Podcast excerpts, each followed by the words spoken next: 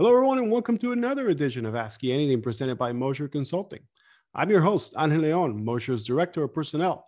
After a nice break this past week, we're back for our next episode in which we have two guests from our data analytics division. This time, we have the director of our analytics department, Adrienne Watts, and Sarah Moore, who's one of our technology leaders. With them today, we will be talking about human centered design. Adrienne Watts is the director of analytics in Moser's data analytics division. A passionate data wrangler and problem solver, she has been delivering data solutions for 21 years across a variety of industries and platforms. Sarah Moore is senior consultant and data visualization engineer in the data analytics department at Moser. She tells stories with data with a focus in human centered design thinking. She has a passion for combining creativity with complex data and analysis stemming out of her 10 plus years of experience working in analytical and financial roles in a variety of industries and international environments. Ladies, it's a pleasure to have you with us and ask you anything. Thank you very much for being here with us today to talk about such an interesting topic. Thank you for having us. We're glad to be here, and we're going to be talking about human centered design or design thinking and how we apply that process to analytics. So, in Ask You Anything, we like to start with the basics. So, could you please tell me what exactly is human centered design? It's a creative approach to problem solving or designing a product where the entire design process is centered around the humans or end users. Design thinking is a design process that places the end user at the core from start to finish. The entire process is really centered on knowing and understanding the users. It can be used to design anything from a cereal box, an app for a mobile phone, a board game, anything that people interact with.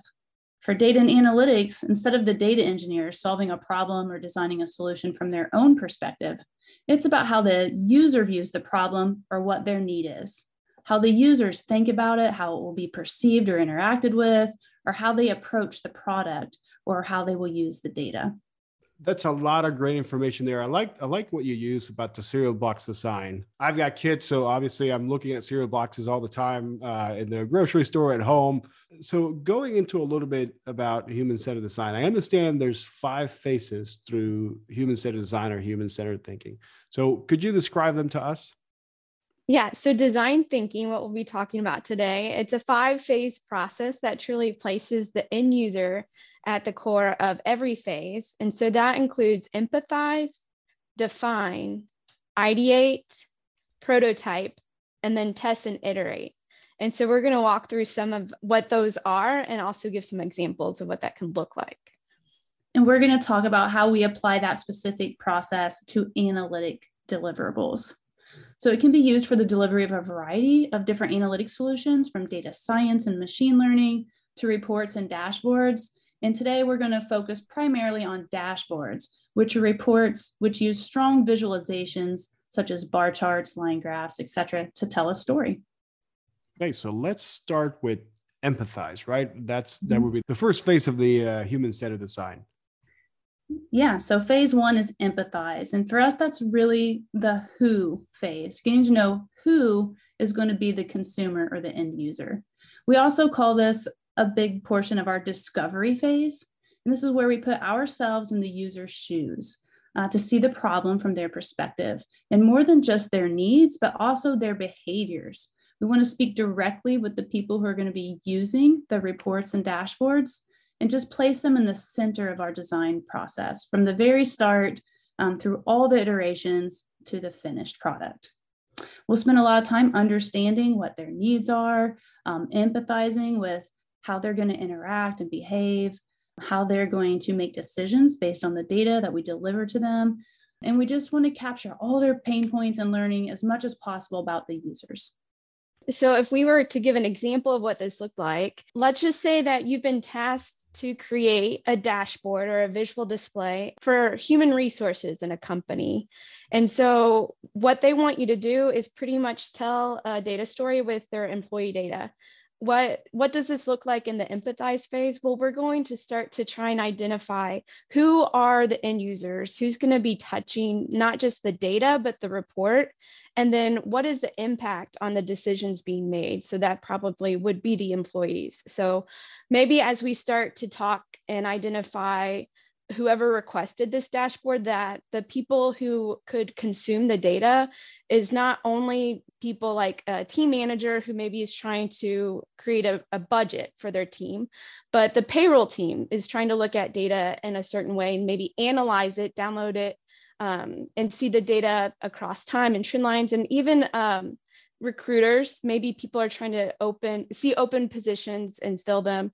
So we've already just started to put together a big list of different requirements uh, a lot of places the data may be coming from um, and then asking questions of them like how are you going to use this? And as Adrienne mentioned like what decisions are going to be made? What actions are going to come from looking at this data? How far back should the data go if we're going to look at trends? Is it 10 years? Is it five years? Et cetera um, and even asking questions such as, do you have business rules or certain logic that we should know? Um, maybe you have colors and, and logos that we want to incorporate. So all kinds of questions that we're asking, um, but as we've explained, really centered on the end user, on the human. Another thing that we take into consideration is how technologically savvy they are. Have they ever used a dashboard before or a report and how how they're going to share that visual after they receive it. Like maybe they're going to put it in PowerPoint or send out an email and what their next steps are. So we spend a lot of time uh, understanding the use case. The questions during this phase will differ from project to project, but this phase is where you get to know the users and really understand them. I was going to say because we we mentioned this when we were doing our pre uh, meeting for this. It sounds a lot like you're creating a persona, basically. Mm-hmm. Yeah. So you're you're starting out with that outline of what exactly you guys should be looking at by basically empathizing uh, in this stage, empathizing with the end user. Yes yeah and understanding their behaviors and their motivations. So not just like what their job role is and the decisions they're making but we want to understand and like you said uh, create a persona around a typical end user. Yeah, I was say there are particular artifacts that, that are associated with each of these phases, and a persona is definitely one that comes out of the empathize phase. Okay, so moving on to the next phase, the define phase um, and how that process evolves from that creating that initial persona to what's next. Right. Phase two is called define. And we're moving on from the who to the why. What problem are we trying to solve or what value are we trying to add? And so for analytics and dashboarding, this is really about what story can be told with the data. And a lot of questions come out during this phase as well. What different types of data are needed? What patterns exist from speaking with the users, what challenges or pain points do they have, what different types of reports would meet the needs for them, and which different users may interact with the report or data differently, which could drive uh, different data stories or different reports. Yeah, so if we take uh, the example that we just shared about the human resource dashboard, following what Adrienne just listed we're we're taking uh, all the information we gathered after talking to you know the finance department the payroll department a few team managers and trying to identify and, and narrow down the scope of really what are we solving for? You know we, we have so many options and different end users but this report is specifically going to be for this level of end user. Or maybe we're going to have a, a landing summary page and that'll go into different reports. You know here we're brainstorming all the different kind of options. And maybe after talking to all those different teams and departments we realize there is you know a pattern in some of their needs. They all want to look at the data full-time and part-time data over time or employee data over time. And so we know that might be a potential data story or data point that we could pull out and start to build a report around. You know we've gathered some sample data maybe some artifacts in all these interviews. So we're starting to look at the data a little bit not just consolidate all the information we've gathered from the different end users we've talked to. So here um, is where where we might see you know hiring is always down in december but terminations are highest in January. I don't know if that's real, but you know, maybe that's something that's significant in making certain budgeting decisions for the team managers. And so that could be, you know, a potential solution or data story point to look at. Okay. And the third phase is called ideate. And really, this is the creative stage and the brainstorming stage. And the goal here is to bring a group of people together and brainstorm all the possible solutions from the smallest, simplest, easiest solution to the biggest, grandest one, to just be creative, create a safe space for everyone to share ideas and not hold back, to get that diverse perspective represented. And we're thinking of all the different technologies and unusual approaches in here as well. So creative and unexpected ideas are encouraged. And then we'll start narrowing down the decisions, refining them, tossing out the ones that maybe won't work or out of scope, and start improving on the good ones and start to focus on the viable ones until there's a clear leader or two.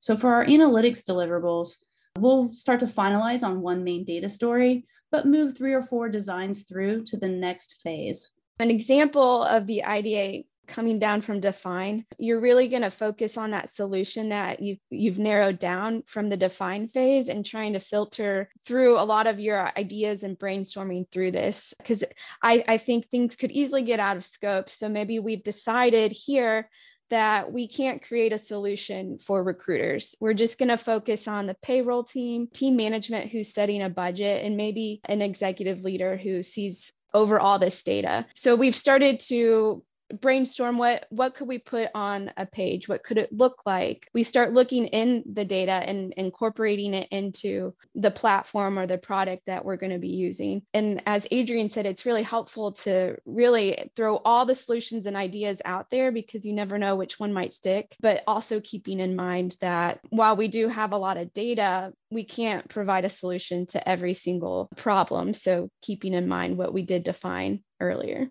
So we've gone from the creation of a persona. We've looked at that initial first step. We then moved on to taking what we learned in that original discovery within that empathize phase and trying to define what problems the end user is trying to solve to then brainstorming ideas about possible solutions to those problems and now we go into the next step, which is prototype. That's correct. Phase four is prototyping, and that's bringing that solution to life. So during the brainstorming session, we've filtered it down, we've got these leaders, and we're just going to prototype uh, what we think these solutions are going to look like. We're going to create some inexpensive, maybe scaled down versions of a product just to see if we're on the right path. Uh, we're going to try to elicit useful feedback from users as we are prototyping to test out their reactions and kind of mature our prototypes as we go through this phase. And another thing that we'd like to just talk about is these phases can be very non-linear. Sometimes you can go back and forth and be very iterative in the phases themselves. So while there is an order, it's flexible. We can go back and forth. We might discover that we haven't talked to the right person or all of the right people, or discover something new that leads down a different path, etc. So as we work through these phases, iteration is key.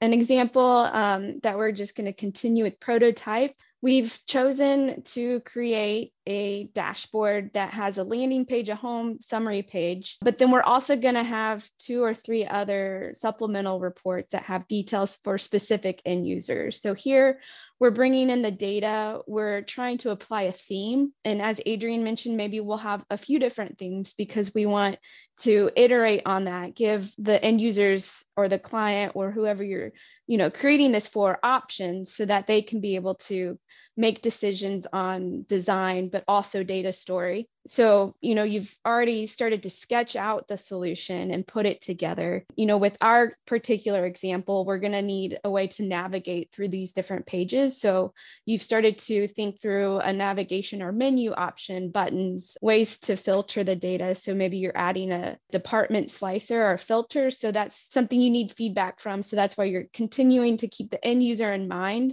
But also maybe we'll have to go back and ask more questions and part of that nonlinear process so to kind of speak a little bit about what you were saying, Adrienne, about the process not being completely linear. When you get to the step, the prototype, this is where now, since you're sort of testing what you've already developed, this is where you can go and to use the term sandbox environment, maybe, and just basically use those little tools and see what works and what doesn't work. And then if you need to go back to say the define stage, because there's maybe a new data point came up during this sandbox environment and you're like oh wait a second we need to actually define that and how that looks and then basically overhaul the whole process.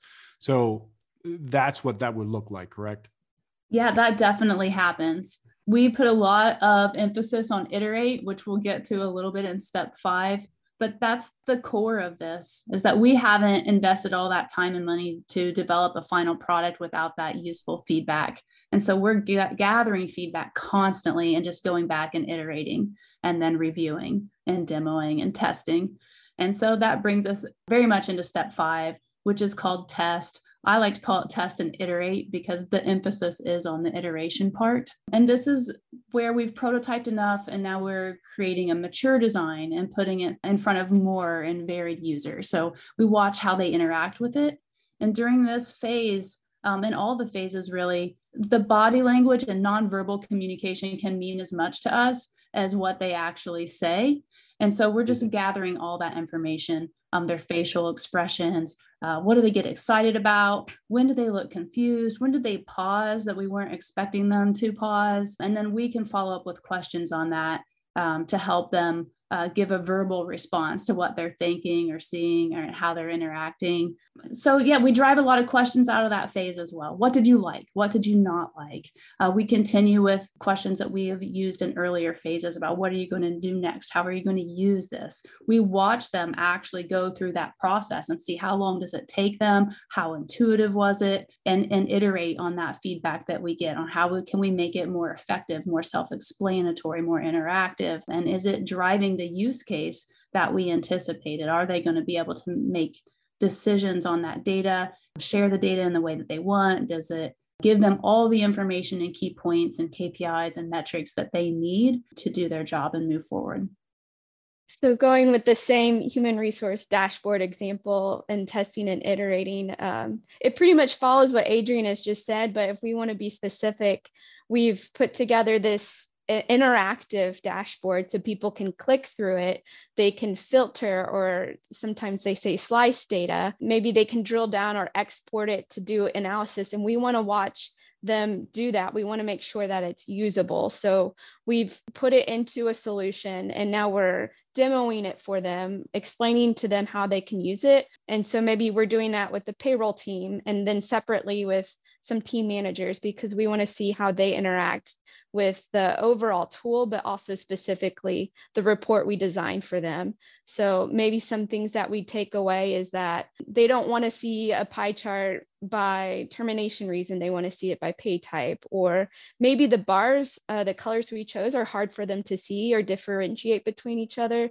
So we need to go and, and kind of check out our color palette and make sure that that is usable and helpful. So sometimes it even could even come down to font. You know, we want this specific font to be used across the whole report, or sometimes missing this data. This is I have this question to answer and I can't answer it without this data. So sometimes, you know, we go back and we're going to go and work with their payroll team to find out, you know, how to incorporate that into the data story as well.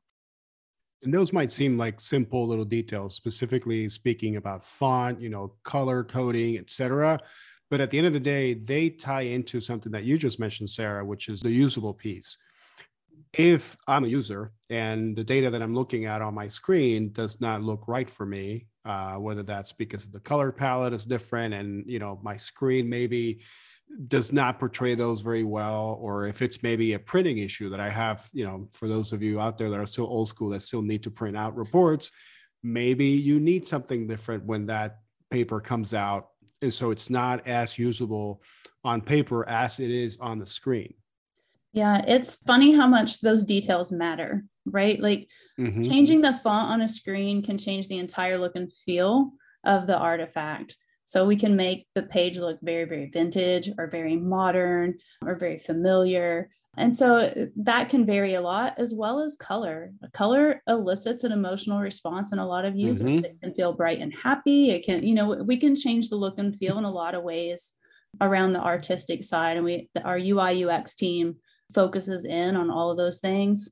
And our data engineers are focused on the data story and the combination of those two things work their way and weave their way through these five phases so that when we get to all these iterations with the users, we can collect that valuable feedback and adjust accordingly.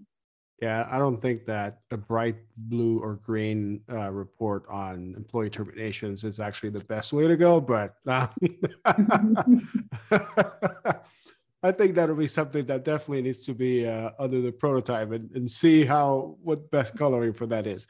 So we've discussed the five phases of the human centered design, but at Moser, the process doesn't necessarily end there. We have taken the liberty of adding an extra step, an extra phase, if you will, that Adrienne's going to talk to us a little bit about. And I believe you called it drive. Yes, thank you. Design thinking has these five phases which culminate in the deployment or release of a product. Um, but for Moser, we have a sixth step. It's called drive. And that just represents the fact that we're not going to go away. After that product is released, we're still there for support and maintenance. We're still there for feedback or changes. So while the project might end, our involvement doesn't. Sometimes a client may get a new source system or a data point changes. So as our clients' needs change over time, we're always here to help them redesign, retest and iterate, or make modifications as needed. I like that. We we never leave. It's like that. We're just pesky we're always going to be there with you working with you it doesn't matter if we're done but we're always going to be there and that's why i think Moser is so successful at what we do because we want to make sure we're always customer driven customer focused so even at the end of such a nice process you know when we've got everything built out and we have your dashboard ready and we have everything that you've wanted we're still there to give you a hand and help you with the data. I mean, at the end of the day, it's data, and not everybody can define that data. Not everybody can produce it the way that we can. I did have one question that I thought of during the conversation. Have you ever encountered a case where, like, you you go in with a client for that initial discovery phase, and they've contacted us and they're asking specifically for something, like they think they know what they want, and you go in and what you discover during discovery is that's not what you need at all. What you actually need is something significantly different. Yeah, that actually happens a lot. Is the more discovery that we do and the more questions we ask, the deeper we dive into the data points, we learn new things. And that's a journey that we walk with the client, right? So that they are pivoting as well. And as we can show them more data points or they hear feedback from other teams or users, that sometimes our direction will change a little bit, or that they need the same data maybe represented three or four different ways, or different pages or different reports for different groups of users or teams. And that happens a lot. The other thing that happens a lot is they think they know until they see their actual data. And so once they see the data on the screen, it's not telling the story that they thought, or maybe it's more complex than they needed, or they need to see it rolled up or categorized or mapped differently. And so the teams are all well versed in having those conversations with them like how you know maybe you weren't expecting 21 different categories of this particular area so your bar chart's very wide or you know other things can happen with the data way more outliers than they were expecting etc so we help them decide what information they need out of that. Can we combine those in a meaningful way? Can we select a different visual? How can we drill down, roll up to help them get the best data story out of their the data that they have?